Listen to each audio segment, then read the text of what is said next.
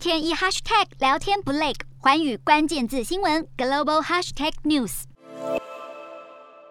实景影片显示，有民众遭到身穿印有“警察”字样防护衣的人士粗暴压制在地，让一旁民众急得哭叫阻止，还有喇叭声不绝于耳，现场一片混乱。上海疫情居高不下，其中浦东新区的张江高科技园区一处社区，当局原先征用空屋作为隔离区，其后更变本加厉，无预警通知五百户的居民必须连夜搬离。十四号引发民众不满，群起抗议，却遭到了警方强制驱离，爆发警民激烈冲突。而无独有偶，同样在浦东新区的张江镇，民众不满一处小学就紧邻社区，还有多间学校，却被征用为确诊患者的隔离点，认为违反方舱医院不得进入住宅区的规定，抗议政府粗暴防疫。不过，当局出动大量警力，形成人墙，对民众强制驱离。而这些目击影片一被上传到微博和推特等社群网络平台，就迅速疯传，并且引发了热议。不过，按照惯例，没多久就在微博上遭到删除。